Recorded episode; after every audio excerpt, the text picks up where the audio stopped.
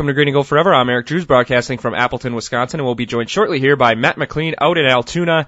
And believe it or not, it's already time for training camp. It feels like we just got done talking about the 2015 Packers, and yet here we are on the brink of the 2016 season, and that is all of our favorite time of year if you're listening to this podcast. And uh, now we get to start prematurely speculating about what we think teams will do this year. However, uh, it's it's not even that premature anymore with the Packers just a couple of weeks away from their first preseason game. And uh, Matt, we were texting yesterday that um, for me, I have been enjoying baseball season. And I've been enjoying summer, and then yesterday the Oktoberfest beers came out and the Packers training camp report started on Fox 11 and now all of a sudden I'm ready to go and I can't football can't get here fast enough. Yeah, it's happening. It's happening right now as we speak. I, it's weird for the Oktoberfest to come out in July, but I'm good with it. Just as of like a week ago, my mindset just changed. I'm ready in fall for fall mode. I'm ready for a little cooler weather and ready for football for sure. Maybe it was uh, the 80 degree weather with 100% humidity that took some of the shine off of uh, summer the last couple of days. Yeah, get that out of here. Yeah.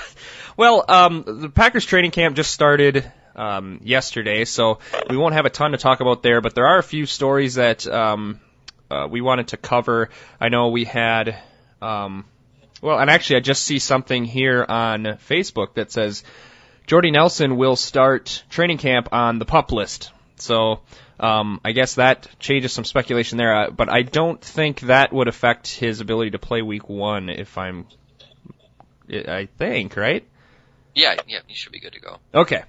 So before we delve into our predictions for the 2016 season, not only for the Packers and the rest of the NFL, uh, a couple of news stories that occurred today. One being the retirement of Greg Jennings, who, believe it or not, uh, was a rookie already 10 years ago for the Packers. And Matt, he certainly wasn't very successful after he left Green Bay, but uh, he certainly has a unique place in team history. Well, right. He's one of those guys that if you can try to get rid of the way he left, which it seems like yeah. we've had a few of those guys. I mean, he had it. By the time we won the Super Bowl, he was one of my favorite Packers ever, mm-hmm. and then it just kind of came to a crashing halt. But I mean, he obviously strongly contributed to that championship, and we can't forget that. So, mm-hmm. uh, congratulations on a great career, Greg Jennings. Yeah, I think over time some of that will heal, and maybe he'll make a cameo at Lambeau every now and then. And he was good for the community, so hopefully uh, people can forgive and forget, and he can uh, come on back if he chooses to. Yeah. The other story is the Al Jazeera PED um, accusations, I guess, that were leveled at Peyton Manning and Clay Matthews, Julius Peppers, former Packer Mike Neal, James Harrison, and they reneged the report, but the NFL is still investigating it, and today they exonerated Peyton Manning. And the first thing I thought when I saw this match was, what a great salute to the final end of Peyton Manning's career, some more preferential treatment from the NFL. Yeah, right. I love how he's got uh, his side of things looked into more than anybody else and gets cleared first. Like I don't, yeah, I don't, exactly. I don't get how that makes sense. They're still very much looking into Clay Matthews and um, mm-hmm. I can't, I can't even remember the other guys. And, uh, oh, Peppers uh, and Neal and and James Harrison. Yeah. Yeah, but uh, but Peyton's cleared already, so thank goodness. Um, well, and the fact that he was kind of the key guy in all of this, the fact that he's cleared, shouldn't that cast some doubt on the entire report and allow them to quickly clear the rest of the guys? Especially Al Jazeera pulled the report themselves already months ago. Right, you would sure think so. I mean, unless maybe the the argument is they threw a guy like Peyton into there so that the story gained traction. Um, yeah. For these other guys who actually did do it, but who knows? It it really does kind of seem. I mean, when you pick Clay and James Harrison, you kind of pick two of the guys you would pick out of a, a random lineup as guys who use steroids. I mean, it just yeah, the bar room, like, oh, yeah. like he's not on steroids, kind of. They're the perfect guys. If you're going to accuse somebody without any evidence, they're the perfect guys to pick. I mean, we didn't put too much stock in the story when it came out initially, and it looks like we were kind of on the right side of things back then. So I, I'm hoping this all gets cleared up before we get too much into the season, so we don't have to hear about it anymore. Yeah, absolutely. And it, it's funny. It could be the way that Peyton supposedly cooperated with the investigation, but I have said on this show repeatedly that I, I don't believe in any of those NFL conspiracy theories that every single fan on, that expresses themselves on social media seems to have. But um, if you are a tinfoil hat Patriots fan, imagine what it's like now where Peyton Manning has a PED scandal that is over in a snap of a finger and then they pursue Tom Brady for deflated footballs for two years. Right. it just, it's bizarre. Yeah. Um, so let's get right into the 2016 Packers talk. And I know we had some uh, things on the Facebook page that Daniel Johnson had left and Brian Dinsey as well. So we'll see where we're at uh, towards the end of the show, but we want to maybe rapid fire go over those later. But I don't know about you, Matt, but I'm still I'm, I'm incredibly excited for the 2016 Packers and um, I'm sure it will go out the window after the first Jaguars first down, but I'm trying to take a new, um, more optimistic approach to the season, having been able to pretty much enjoy this really bad Brewers season. Um, I'm hoping that that will translate itself to the Packers season, that I can maybe see everything with a rosier glow, although I'm not betting too much on that happening. Right, and and we'll get into our expectations for the Packers more, but I just and you know just kind of an overview of my off season. I I came into this off season completely worn out. I mean that awful loss to the Cardinals after a frustrating season, and you feel like your team that was on the cusp for so long is kind of on the decline. And I don't know if it's because of that, and I wasn't paying as much attention as usual for a couple of months, but I am all on board now, and not even like the Packers are going to win the Super Bowl on board. I just really, really want some Packer football, maybe more than I can say I, I felt in the last couple of years. I'm just really amped up. Yeah, and I think I agree with you. I have much of the same feeling, and my only guess is that 2014, as devastating as last year was, 2014 was even worse. I mean, you were you had your hands on the Halas Trophy, and it was stripped away from you, but last year we went into the season almost wanting revenge really badly and nothing other than avenging what had happened the year before was acceptable. And now you had a really frustrating season last year that they still were able to salvage and, and make it okay, but I guess I just don't have that much for expectations this year. Like I certainly expect them to be in the mix, but it doesn't feel like a Super Bowl or bust anymore. If they went to the NFC Championship game and lost, I don't I mean granted they would find a way to do it in the most excruciating way possible, but if they did that sitting here in July, it would be more acceptable than that outcome felt last year at this time. Oh, absolutely. I mean, coming into this year, there's three NFC teams at least that you would say are better than they are right now. Not that they couldn't beat any of them any given day, mm-hmm. but it, you just don't have that feeling like you have to win the Super Bowl this year or it's a complete disaster. And, and that'll change as the year goes on and we get confidence and they start winning. But it, it's just not quite the same. It doesn't feel like all's on the line and all is lost with this season. We might actually have a chance to sit back and enjoy it. Yeah, absolutely. So like I said, I'm sure that as soon as they're in trouble down in Jacksonville, at least me will probably lose that perspective incredibly yep. quickly. But oh, yeah. uh, I'll try my best to maintain a rosy disposition for as long as that happens, and hopefully we can get out of this long five game preseason without any major injuries. But um, I don't know about you, but I get the sense that they're going to be incredibly careful, even to the detriment of the first month of the regular season. That I think they think that at full strength they can play with anybody, and even if it punishes some of their preparation, I think a lot of these guys aren't even going to see the field. I'd be surprised if Aaron Rodgers plays in three games. Well, Eric, not to, to curse anything here, but we know very well that even if the Packers don't get on the field that matter, they're still going to find a way to get injured based on what we've seen the last few years. But I would agree, I would much rather err on the side of caution. And maybe that game against Jacksonville or your first few weeks are a little closer than you might have wanted otherwise if you're a little rusty. But I think so few teams are going to be playing their key guys anyways. And yeah. really the preseason matters less and less. And I would much much rather not lose a Jordy Nelson again this year and just maybe be a little rusty to start. Well, and what the heck does a hot start get you? We've gone 13 and 0, we've gone 6 and 0 and got squat for them. Right. The the two years that they struggled out the gate, they got to the, one they won a Super Bowl and the other one they got they should have went to the Super Bowl. So, who cares about starting hot? You may as well just try to maintain and stay healthy until about I don't know, uh, Columbus Day and then turn it on. That's yeah, how it seems give now. Me a healthy team and a three and three start. I'm fine. with it. I think with the current state of the NFC, you still make the playoffs, and maybe you can do it with a healthy team for once. Yeah, I, I think you're right. Uh, so there was a few things I wanted to talk about since you know training camp just started. What I think Saturday is when it started. So there's not a lot to talk about, but um, other than Aaron Rodgers' brother apparently doesn't like him. Yeah. Uh, I don't. Uh, I don't know what to make of that. But if I don't know, Matt, if if I trash talked you on national television, perhaps there's a good reason for you not to like me.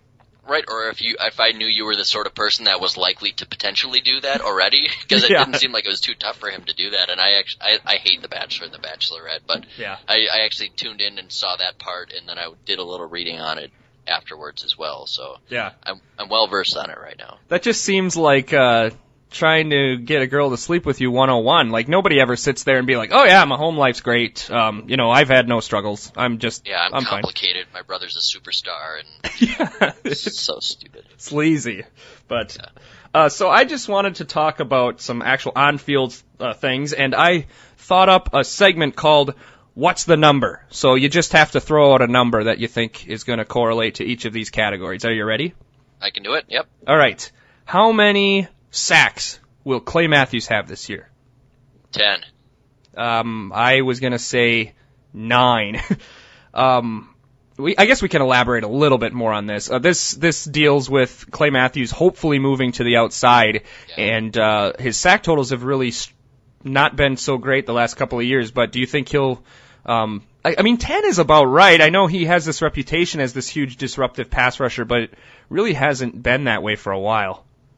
Right, and, and he'll get his hits on the quarterback too, but it just seems like he never gets actual sacks. And I think, I mean, what's on the opposite side of him this year might even be a little less than it has been too. I mean, Julius Peppers has got another year on him, and whoever else you plug in there.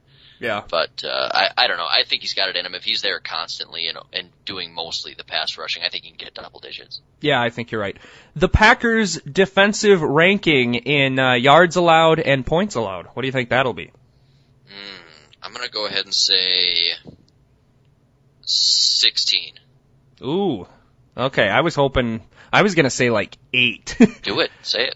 Well, I don't know, I'm, the thing is, is with the defensive line, uh, Mike Pennel is suspended.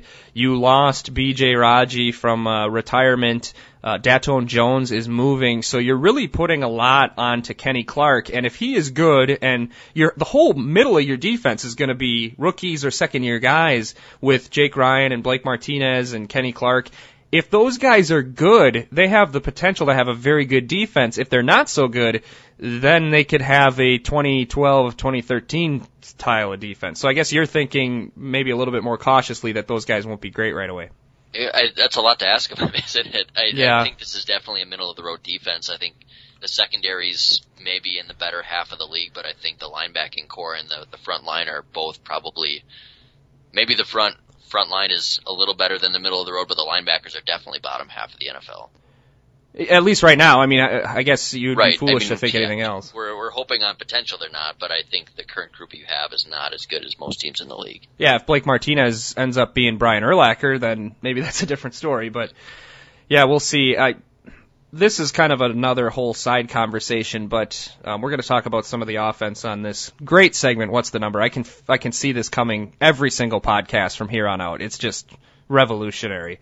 But the offense was obviously terrible last year. It was the worst rankings they've had since Mike Tomczak was thrown to Perry Kemp.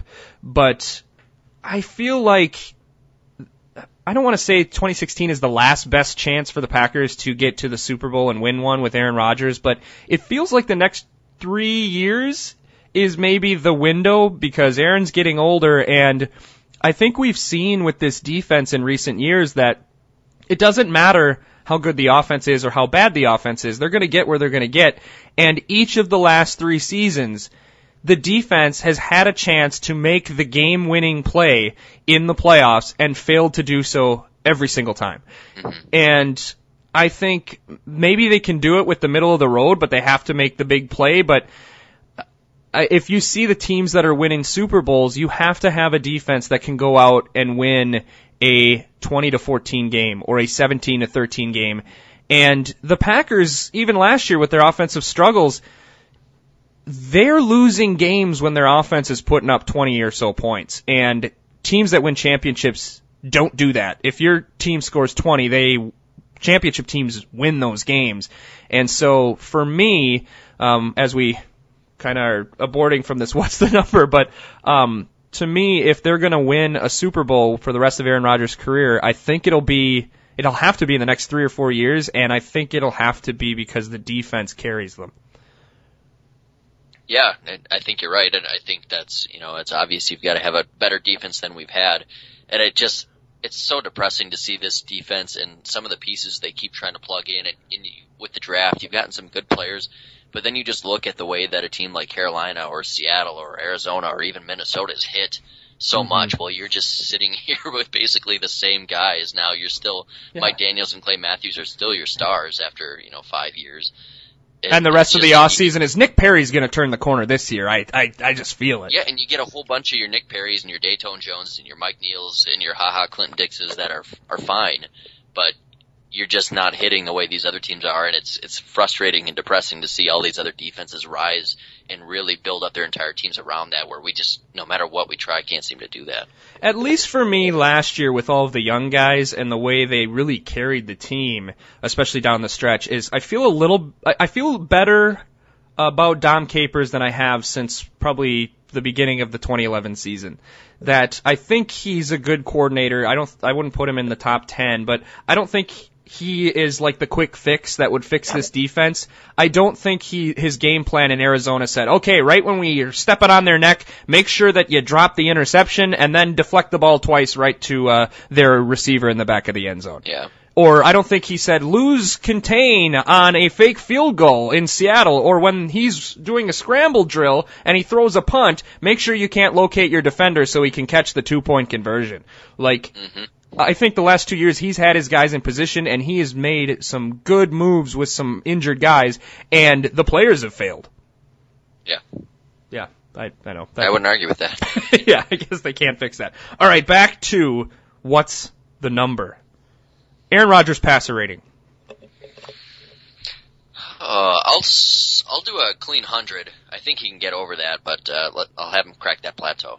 Um, I was going to say 101. I think he'll get back on track this year. All right. Um, just it's like the price is right. I'll just one up you, I guess. Yeah, jerk. Yeah. Um, Jordy Nelson receiving yards. Ooh, yards. Um, I think uh, 1156 yards. Ooh, I was gonna say 1100 even, but I think I like your 1156. That's pretty good. Um, I'm hoping he can come back.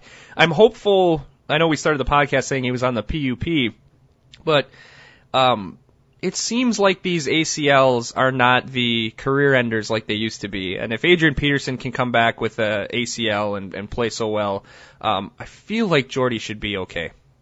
Yeah, I mean, I could definitely see a you know a, a 1400 yard season from him, but you wouldn't be that surprised either if he came off and was a little slower and hit you know eight or 900 too.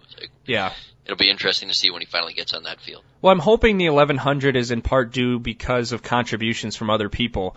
Mm-hmm. When he had a 1500 yard season in 2014, it's because him and Cobb and Lacy were like the entire offense. Yeah. Speaking of which, rushing yards for Eddie Lacy. Um, I definitely like a thousand yard season for him this year. I think. Yeah. Uh, I'll go. I'll go a thousand eighty nine. Okay. I'll go twelve hundred and thirty seven. And I think after the debacle of last season, even if the passing game is working, I think McCarthy's going to run the ball more. And um, just with how much difficulty they had getting people open and getting people out of the box, I think he's going to run the ball like crazy. And I think Eddie Lacy's ready for it. Let's hope so. Last one of this terrible segment. Jeff Janis receiving yards. Oh, that's a that's the hardest one yet because it could be like zero for all we know. yeah. Um, I, I'll say like 560. Uh, gosh, that's a real good number. I'll say 561. No, um, um I th- I think that 500 range is good. Yeah, it he, I would think he's going to make the team unless he just gets in trouble or something. They would cut Abbrederis or dare I say Davante Adams before they got rid of him after the flash he showed in the playoffs. I would think.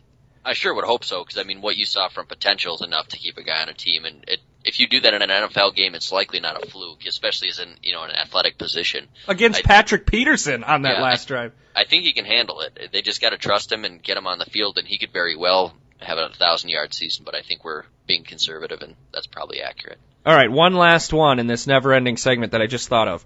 Number of wide receivers on the opening day roster. Hmm. I guess six. So who do you think the, is the odd man out? Oh god, now I gotta think of all of them. Um, well, I think Abbrederis is probably out. Yeah. I think I would agree with you. I, I don't, people are asking about seven. I would be surprised if they got rid of Trevor Davis unless he was just terrible in camp. It, again, I think Jeff Janis would have to have an off the field trouble to not make the team this year. Yeah. Especially with his special teams contribution. I really like Jared Abbrederis, but I don't think, um, it's bad as Davante Adams was last year. He's still a second round pick. He showed some flashes in 2014. Honestly, I think if money wasn't an issue and you weren't so enamored with his size, I feel like in the long run that Abbrederis might have a at least equal career to um, um, Davante Adams in similar circumstances, but I just feel like they'll go with the big guy and let poor Abbrederis go. Yeah. He's also got an injury history, but all right. So that's the end of this terrible segment that we'll never speak of again. All right, uh, let's go to our 2016 predictions. And I feel like I was building up to an intro, but I don't have one, so we should just start. And let's start with the AFC North. Do you want to go first, or do you want me to go first? I can I can start us off here. All right. Oh, wait, first, I know how I was going to start this segment by reflecting on our great picks last year when you had the Colts in the Super Bowl and I had the Dolphins in the AFC Championship game. Yuck. Although, when I was listening to some of our old preview shows just to see how we did, in 2013, we both picked the Seahawks over the Broncos, not only in our preview show, but we both picked that to be the Super Bowl like the week, or yeah, the week after the previous Super Bowl. So at least uh, we get some credit there. We're not yeah, always see, We're not completely useless. Yeah, that's pretty good. Yeah. All right, AFC North. Alrighty, so um, I'm gonna go ahead and pick the Bengals to win this division.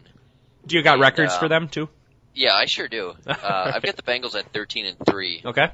um, which I so you and I both went through and picked every game. It seems high for what I Yeah. think they're going to be, but I'm going to stick with that. And I I've actually have that too. I have them at 13 and 3 as well.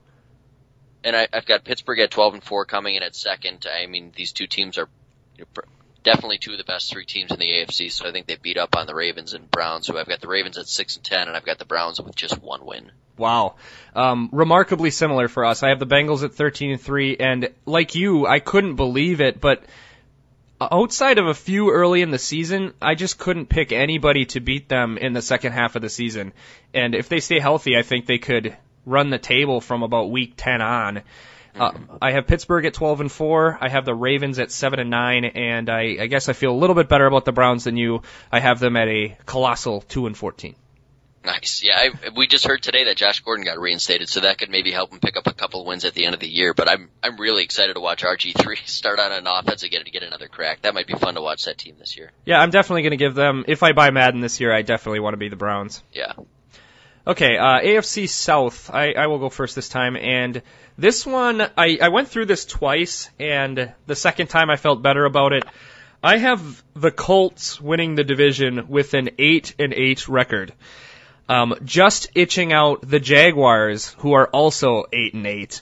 I have the Texans at four and twelve, and I don't know if maybe I feel worse about them when I was picking these straight up now that JJ Watt is hurt, and I don't know for something for some reason I think I was 50-50 on them with some bad games, and for whatever reason I felt worse about them. I think when I did it a couple weeks ago they were like seven and nine, so I'll stick with this four and twelve Texans. Why the heck not? And I have the Titans also at four and twelve, What was your Jags record?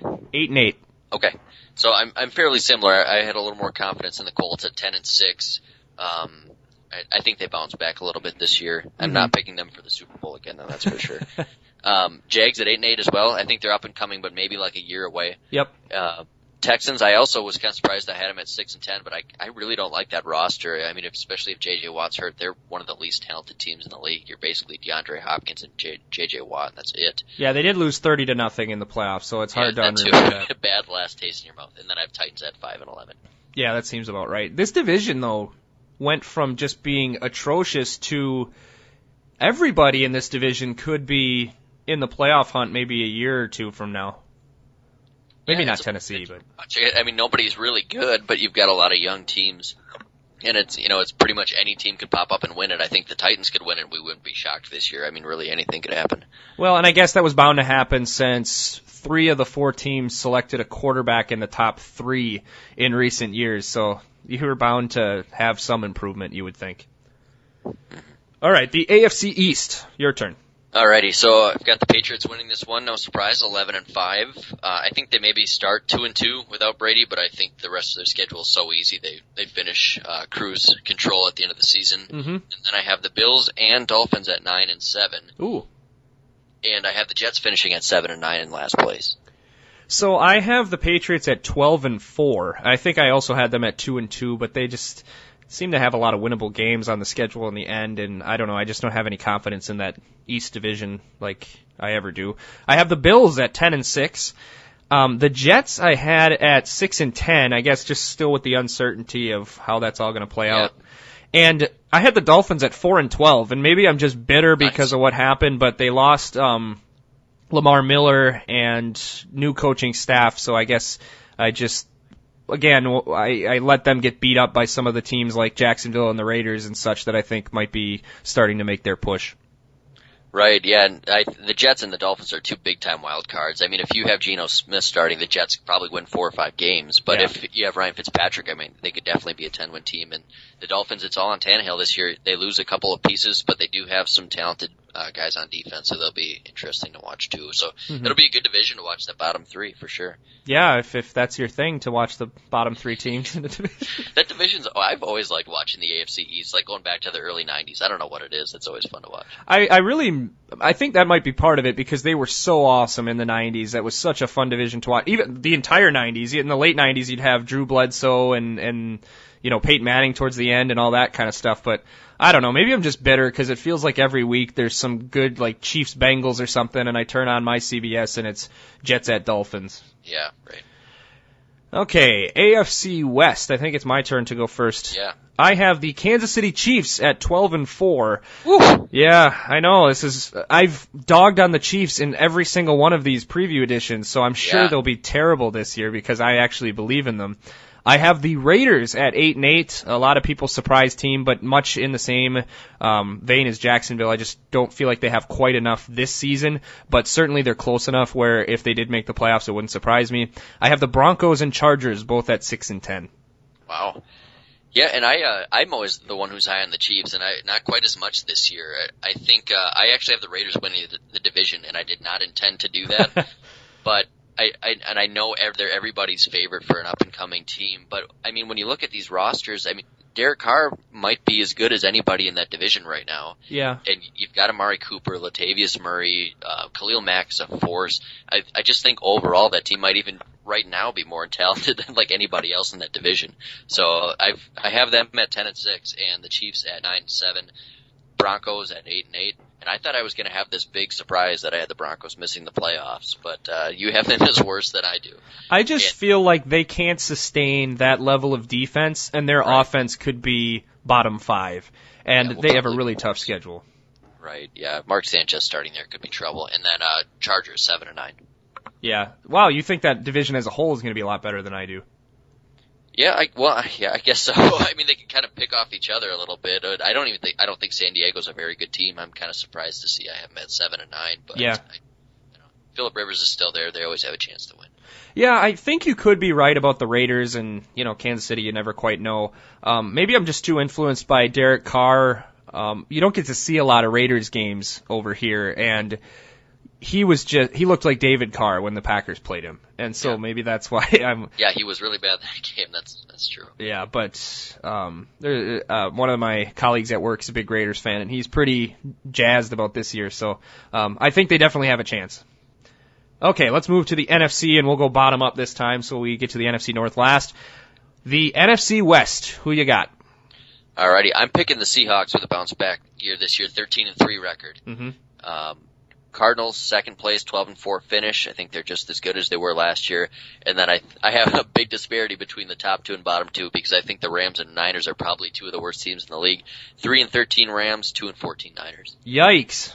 I, I guess I could see that happening. You think Jeff Fisher gets one more year after that if he goes three and thirteen? No, I I think he's done this year. after this, this team is so bad, and they just seem to let go of all of their defensive veterans and didn't replace it with much. Mm-hmm. And if you're trying to force feed Jared Goff or Case Keenum in there as your starter, I, they're not putting this team with a chance to win. I hope they go 0 and 16 because they're playing in the LA Memorial Coliseum and they're not going to change their uniforms until at least 2018. Wow. They're playing in the stadium that had some of the greatest talent ever in those cool uh, blue and gold uniforms or even the blue and white uniforms and they're going to wear those trash from St. Louis, so screw them. I hope they lose every game. they, well, they can still wear those throwbacks, right? They can do that with that darker helmet and just throw the, they wore those over the last couple of years quite a few times. Yeah, but only twice a season. So I was reading about this because I was so upset. I read like four articles on this. So I thought for sure they would go back to the classic unis, but yeah, they can only wear the gold ones two times. Okay. That's lame. Okay, Seattle I also had at 13 and 3. Um I especially the way they played down the stretch and with Jimmy Graham back, I think they're going to figure it out. And if Russell Wilson plays as good as he played towards the end of the year last year, it's going to be bad news for the rest of the NFC. Uh, the Cardinals I had at 10 and 6, and I'm not quite sure why, but uh, maybe I was just affected by Carson Palmer's play in the playoffs and towards the end. He's getting older, and uh, I guess I just don't see him sustaining that. The Rams I had at 6 and 10, and the 49ers at 3 and 13.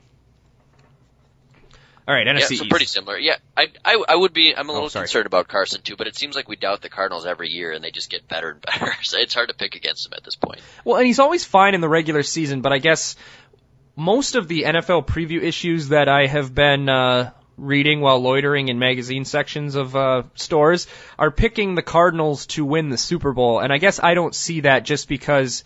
Um, I had thought Carson Palmer had turned the corner, and he's certainly still a good quarterback, probably in the top maybe 10 the way he's been playing recently, but he has been, he was awful as a young player in the playoffs. He was awful as a prime player in the playoffs. And as an older player, he's awful in the playoffs. So I guess I don't see that aspect of it. But we can yeah. talk about that later. NFC East. All right. Uh, I'll go here. I've got surprisingly two teams at the top at 10 and 6 that I did not expect. I have the Cowboys and the Giants at 10 and 6. Um, as I went through the Giants' rec- rec- uh, schedule, it seemed super easy. Yeah. Um, and I picked them ahead of, of Washington, which I didn't plan on doing, but I have Washington at eight and eight, and Philly is, I think, probably my second worst team in the NFL, other than to Cleveland. I have them at two and fourteen. Oh wow. Okay, so you think who uh, who's their coach now? Doug Pederson. Dougie Peeds, and they're going in with uh, Bradford again as their starter, or Chase Daniel, and they just got rid of, uh, you know, Byron Maxwell, Kiko Alonso, DeMarco Murray. I, I don't even know what they have left on the roster at this point. Yeah, I. Oh, I forgot they got rid of all those guys. Yeah, they pretty much got rid of all the guys Chip Kelly brought in. Yeah, they cleaned house and they didn't replace it with much yet. No, oof. Yeah, well, I feel bad then picking them to be an impressive five and eleven. Um, but I guess that division's weird. They'll they'll be just terrible. They'll be like one and nine, and then Kirk Cousins will throw ten interceptions in one game, and they'll beat them. Yeah. Uh, I too, to my shock, have the Giants at ten and six, and the Cowboys wow. at ten and six, with the Giants winning with a better division record. Um, I don't know why, but like you said, it seemed like every time I I always seem to pick them because they had a lot of winnable games at home, and I don't know why. Um, and Dallas, I guess, will have a bounce back year too. So, um, yeah, I don't know. I have the Redskins at seven and nine. I don't expect them to be good again. Yeah, weird division. Okay, NFC South. Is it my turn to go first? Yep. Okay, I have the Carolina Panthers winning for the fourth straight year with a 12 and 4 record. I have the Tampa Bay Buccaneers at 7 and 9. I have the Falcons at oh, I'm sorry, the Tampa Bay Buccaneers at 9 and 7, and then I have the Falcons at Saint and Saints tied at 7 and 9. I know a lot of people think the Falcons are going to be good this year, but I don't agree. Well, I've got uh, I've got the Panthers also on top, thirteen and three. Uh, Falcons at eight and eight. I think they're definitely a middle of the road team. You got Julio Jones who's going to win you a couple games by himself, but that defense is still really bad. Um, Buccaneers seven and nine, a little, little improved this year, and uh, the Saints down at four and twelve. Ooh, you think the Saints will be that bad? Yeah, I sure do. Uh, I guess. I mean, what do they have left? I mean, Drew Brees isn't very good anymore. I know he threw for a bunch of yards last year or whatever, but you watch those games and he doesn't look impressive. Yeah. They've got, they don't have like anything left on offense and their defense was like the worst in the NFL the last two years. It seems like they always steal two or three games though down in the Superdome by just scoring a billion points. I guess, I don't know. Yeah, seven and nine is not ridiculous, but I could see him going four and twelve. Do you think that would get Sean Payton fired? I don't know. That that's a tough one. I I always wonder how much awareness these like GMs and owners have. Uh, he's built up a lot of equity, and they've got a bad team on in front of him there. I don't know what you really expect from him. Yeah. I, I mean, unless you're as an owner still think Drew Brees is what he used to be and can carry a team, I I don't know how you expect them to be a good football team. I guess it's the age old question is how much goodwill does a Super Bowl build you? And it's not like McCarthy because McCarthy's a one Super Bowl, you know, only won one Super Bowl, but he hasn't missed the playoffs since. Whereas Sean Payton goes seven and nine every other year. But so. I think it's probably different in New Orleans too. I think a Super Bowl there gets you a lot more equity than it does in you know a successful market team. yeah, that's true. It's a nice way of saying they really sucked before They've those two guys got there. yeah, and yeah. he got a Super Bowl. I think that pretty much lets you stay as long as you want. Yeah, that's true. Okay, the big one, the NFC North. So what do you got? Alrighty, I've got uh, the Packers, 12 and 4 record. I I think that they uh, again. I don't remember looking at the schedule and feeling like it was this easy in a while. And it, I know things change, yeah. but right now I'm liking what I'm seeing. So I, I maybe think they're a 10 and 6 caliber type team, but I have them at 12 and 4. Uh, Minnesota, 10 and 6, uh, another good year from them, solid defense. And, uh, I've got the Bears at 7 and 9 and the Lions falling off at 4 and 12. Ooh.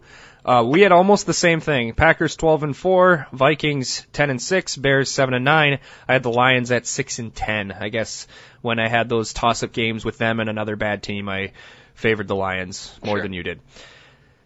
So I see a lot of people thinking the Vikings have a chance to maybe take that next leap forward, and I just kind of feel like last year was the the ceiling, and they got to play the Packers at a very terrible time. But um, I, I guess I don't see them being any better than ten wins. I it's tough because they've got some good young players on that defense, and you still have basically the same offense. So if Bridgewater takes another step in the right direction, which I'm not real convinced he's going to do, yeah, but I, I think it's definitely a 10 and 6 team for sure and a playoff team. I think that defense is good enough and you just give AP the ball every single time and you're good to go. So mm-hmm. I, I don't know how they're much better than they were last year, but I think they're definitely still a threat to, to win some games and maybe get one in the playoffs. Well, I think part of my perception of them as being like a 10 and 6 team is they will play everybody tough, I think. Mm-hmm. Um, not to use too many cliches, but when you play really close to other teams, you're bound to lose to some teams that you're very much better than. And I'm trying to think of a good example of a team that was like them in recent history, like maybe any of the Jeff Fisher Titan teams. Sure. You play everybody 20 to 17, you're going to lose some of those games, even though you probably shouldn't. Whereas if you're the Packers, if you're clicking on all cylinders, you're going to bury teams. And when you're not playing very good, you still have that 50-50 chance to win that the Vikings have every week. So you're going to steal a few more games than a team that's built a little differently would. Mm-hmm. Yeah, I, I don't think they have the capability to pull away from teams like that, really. At least not now, unless Teddy Bridgewater really is that much better. But yeah, he he just seems like Chad Pennington to me. Yeah, he kind of. I think he kind of is what he is. I don't think he's ever going to become a flashy MVP type. But I mean, we've said that about you know Ben Roethlisberger in the past or Joe Flacco or whatever. It's it it happens. So I guess we'll have to see. Yeah, hopefully it doesn't happen, but whatever. okay, so then to recap, do you have your first six seeds in both conferences? Actually, I sure do, Eric. Yep. I keep so asking I'm, you like you don't. Like, no, I didn't I'm go that far. For this. Yeah, I'm ready. I am ready. So I've got uh, my AFC wild card round ends up being Pittsburgh at Oakland. Ooh. Do you want me to just go ahead and pick right away? Um, yeah. Or do you want me to just give the the playoff teams first here? Yeah, do that. All right. All right. So I've got uh, I've got Cincinnati getting a first round bye as well as the Patriots, and then I've got uh, Pittsburgh, Oakland, Buffalo, Indianapolis. And then my NFC playoffs are Cardinals at Cowboys Ooh. and Vikings at Packers with the Panthers and Seahawks getting byes. Nice. So I have the Bengals and Chiefs getting a bye. Um, I have the Patriots hosting the Bills in the first round and the Colts hosting the Steelers. In the NFC, I have the Seahawks and the Packers receiving byes, Seattle being the one seed, Green Bay the two. Then the Carolina Panthers hosting the Arizona Cardinals and the Vikings at the Giants. Okay, so who do you got in your AFC uh, playoffs? All right, Wild card round first. With uh, I'm going to go with Pittsburgh over Oakland in the first round there in Oakland, and then I'm going to go with Indianapolis over Buffalo. Okay. And then NFC, I'm going to go Cardinals over Cowboys in Dallas, and Packers over the Vikings at home. Okay. Um, I have the Steelers beating Indy in Indianapolis. I have the Patriots beating Buffalo.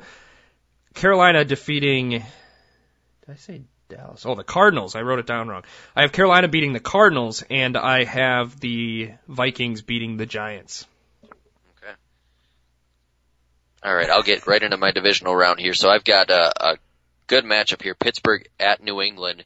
I had a really hard time with this one because I wanted whichever team to win this to go to the Super Bowl, and I had Pittsburgh at first, but I switched it. Mm-hmm. So I I think this is New England's last chance possibly to get here with Brady. I still like that offense a lot, and I think I trust that defense a lot more than Pittsburgh's.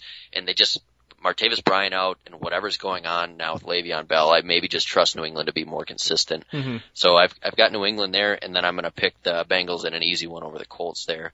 Ooh, an easy uh, one for the Bengals in the playoffs. Cake, huh? cakewalk. Yep. um, and then I've got uh, Panthers over Cardinals and Seahawks over Packers in the divisional round. Uh, yeah, in in Seattle, I yeah, I would have tough. to agree with you. So I have Pittsburgh at Cincinnati, which I think Bengals fans would both fear oh, and love, love to have. I have Cincinnati winning this time. Then I have New England at Kansas City, and I think Kansas City wins. As we've seen in many years, like you picked the Patriots in your pick, I agree 100% because they're like 10 and 1 all time at home in the divisional round.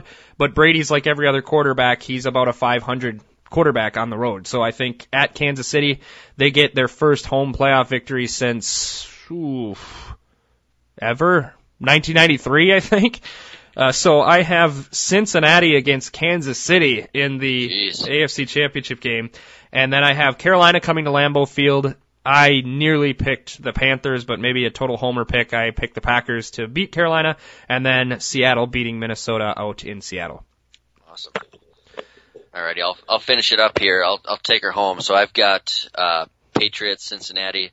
Uh, again, as I kind of already alluded to, I'm picking New England here to get to the Super Bowl, and then uh, Carolina, Seattle. I, I'm sticking with my Seattle bandwagon pick this year. I think they're going to be on fire, and I think they're going to knock out Carolina at home. Mm-hmm. I think that defense takes a step back to what they were a couple years ago, and I think they beat New England in the Super Bowl this time.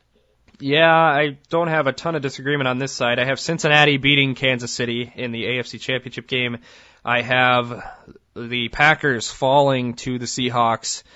Ugh. I know we said earlier in the show that if they got to the NFC Championship game and lost, it would be acceptable because our expectations are different, but man, that would sting. But not to the Seahawks. Yeah, not to the Seahawks. I mean, you played your perfect game and lost in 2014, so I would be surprised if it was that close again. And then I have Seattle disposing of the Bengals, um, I think rather easily in the Super Bowl. Well, Eric, you pretty much like stole all my thunder here. I mean, you had the Giants in the playoffs, you had the Broncos missing, you had the Seahawks winning the Super Bowl, but we seem to be on the on the same page with almost everything here. Yeah, so that means we'll either be epically wrong as a show, or we'll be prophetic and get everything right. Mm-hmm.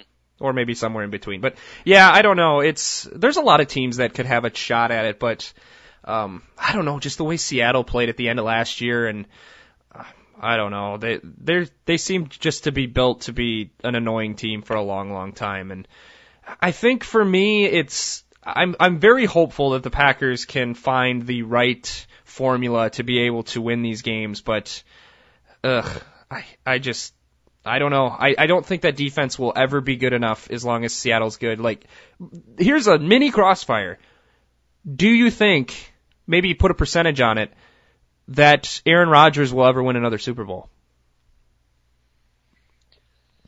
I I'm gonna say yes, and I guess as a percentage, I guess if I'm gonna say yes, I've got to be over fifty percent. I'll say fifty five percent that yeah. he does. I think he's a guy that can stick around for a while, and I think he might even be a guy that's better as he matures because he might stop this nonsense of scrambling around in the pocket and running in circles every single play when he doesn't have his athleticism anymore. yeah. He's always going to have his accuracy in his mind, and I think that eventually, you know, whether it's in Green Bay, hopefully they can build a team around him that's good enough, or if he, you know, goes somewhere else down the road, he could still do it. Yeah. Uh, I think you'd catch a game against a Seattle or a, or a uh, Panthers or Cardinals or whatever here in the next few years and get it done. Yeah, I hope you're right. I, I guess if I had to pick one, I'd say 40% that he will win another Super Bowl. So I guess I'm leaning against that he won't. I feel like last year really changed my opinion about how effective Aaron Rodgers will be once his mobility is gone. And I know he was somewhat effective in 2014 when he had the calf injury, but I, I think as he gets older, the rest of the team is going to have to become that much better. And I know that seems rather on the nose to say that, but I don't think he, he's a great, great player. I always feel like I'm dogging him, but I don't feel like he'll be the transcendent player late into his 30s like Tom Brady is. Maybe last year just changed that opinion for me, but I, I feel like if he's going to win another one, late in his career. Like I think they have a really good window the next three years, especially if any of these young defensive players really turn out. But further than that, when you get to 35, 36, 37, I don't think he'll be able to carry a team to the level that Tom Brady has, and he's going to need a really good team around him, and that's hard to do. Well, a, a weird thing about that on a side note is they really haven't developed him to be that type of an old guy quarterback player either.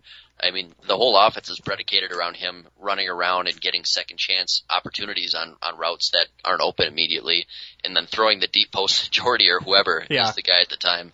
Whereas, you know, it, Peyton and Brady have always been these crossing routes and, and kind of smarter passing offenses than what we run. So it's, unless that changes, that he can't do what he's doing now with less athleticism, but I think he could definitely run an offense. Yeah, I, that's a really good point because if they expect 37 year old Aaron Rodgers to run the offense we saw last year, that is a recipe for disaster in a lot of ways. But the the way the Patriots help him out, or you know, I think Eddie Lacy will probably be off the Packers before Aaron Rodgers is. But if they find his Ahman Green or his Ryan Grant, a guy who can, like, if you look at Brett Favre, once he what in 2003 he would have been 34, so that's still kind of young, but those years they really changed the offense to be at least equally pass and run, and sometimes, as in the case of 2003, that they were a run first team. And you would think that, yeah, Aaron's not going to be able to run this offense, I wouldn't think, to the effectiveness in in his late 30s. He's not going to run this offense to the effectiveness that Tom Brady runs his offense in, the, in his late 30s. Mm-hmm. So I guess they just have to win it this year, and then we don't have to worry about it anymore, right? There you go.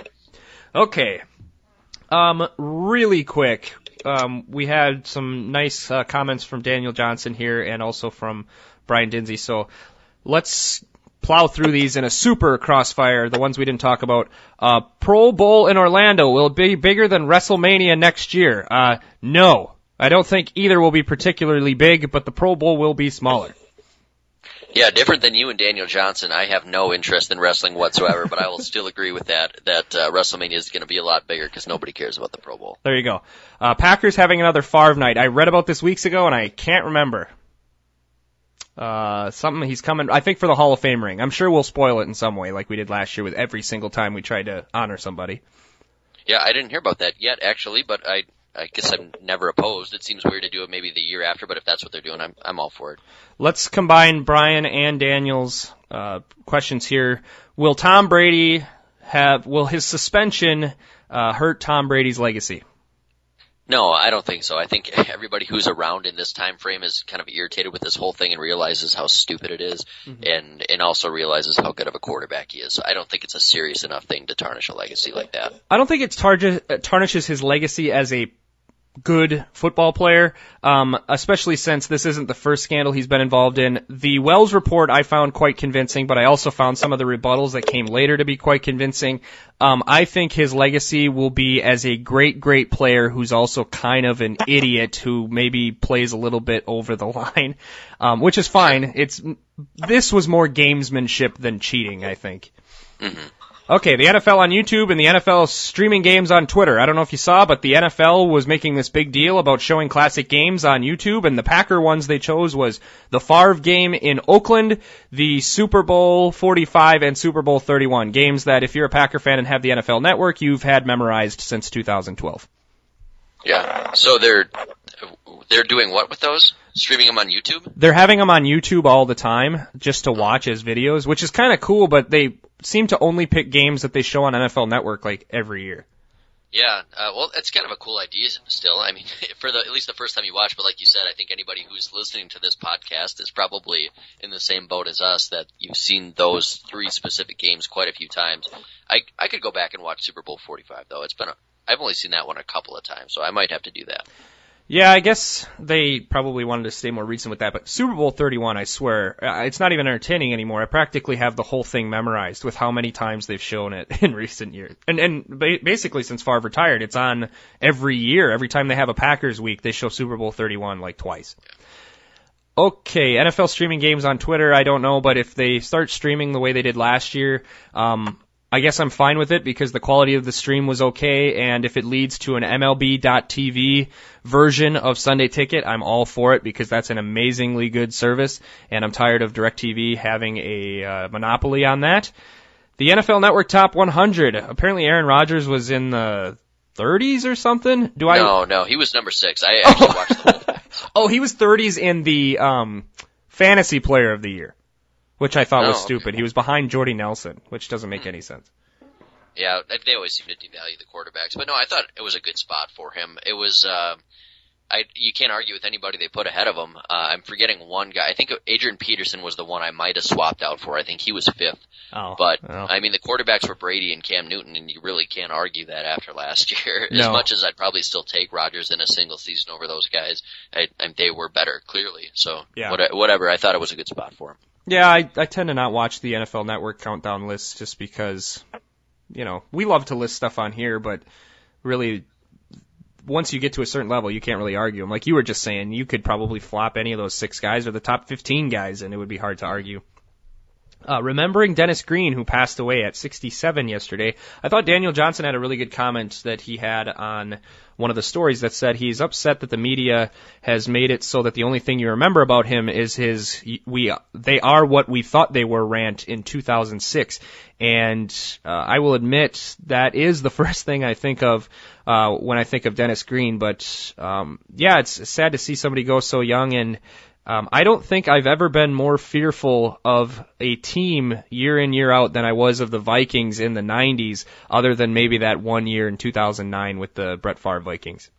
Yeah, and those Denny Green's Vikings were some of my least favorite teams of all time, and I suppose that's a compliment because I they were so good. And that was one of my biggest qualms about ESPN, not to get off on that tangent, but is that they're constantly force feeding these stupid like catchphrase interviews and the like they think every time they say playoffs, like it's hilarious and they go do all these courtesy laughs and the same with the Dennis Green thing, like, yeah, got it, it was funny at the time, but um I mean he he was an outstanding coach and uh both for Minnesota and for a little bit with Arizona and I I uh it's it's sad to see somebody go so young and and who was so good at what he did, and uh, I definitely will remember him for more than that. Yeah, absolutely. Uh, to talk about your point on ESPN, I, I hardly watch ESPN at all anymore. But how long are they going to sustain those kind of references? I mean, the playoffs comment was 15 years ago.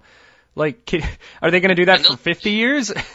they'll do like anniversary shows for like, oh, it's been 12 years since he said this, and then they'll show it a bunch of times and laugh about it. It's like it's. Uh, Can you imagine that if like they had if they had that now like this is it's been 86 years since Knute Rockne said, "Oh, gee willikers," when they lost to whoever. Like I don't yeah, know. that'd be awesome. Yeah, I guess I would be okay with that.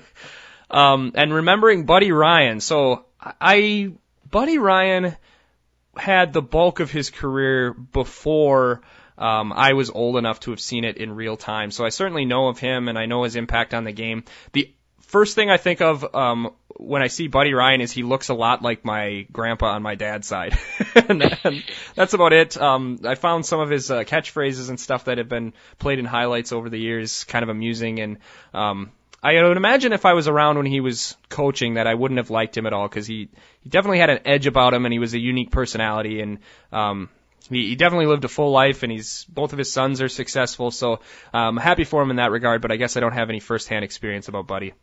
Yeah, I mean, just watching some of the stuff on the '85 Bears, obviously him and Ditka being so divisive, that's always entertaining to watch. And I, his Eagles team was one of my first favorite teams, and I think it was probably just because Randall Cunningham was on there. Yeah. But I remember when I was like five years old making a little Philadelphia Eagles like foam finger out of paper or something because I thought they were pretty awesome, and they had Reggie White, and um, yeah, it's it's hard for us to other than making arts and crafts as a child to really elaborate on his career too much, but I mean, he was one of the best at what he did and was the coach of the best defense of all time. So that's quite a uh, notch in your belt.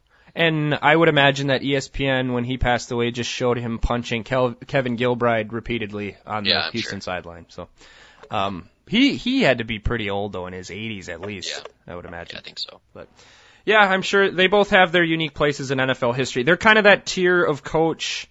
I don't know, maybe like the third tier where they're not those, you know, Chuck Noll, Bill Walsh, Vince Lombardi type guys, and they're really below your uh, kind of your Holmgren, Bill Parcells kind of guys in there, and maybe Holmgren and Parcells have more separation than I implied. But there's that rung that's reserved for guys like Shanahan, Schottenheimer, like Schottenheimer is exactly yeah exactly who I was going to say. Dan Reeves you could throw in there, who were incredibly successful but never quite reached that uh, mythological echelon.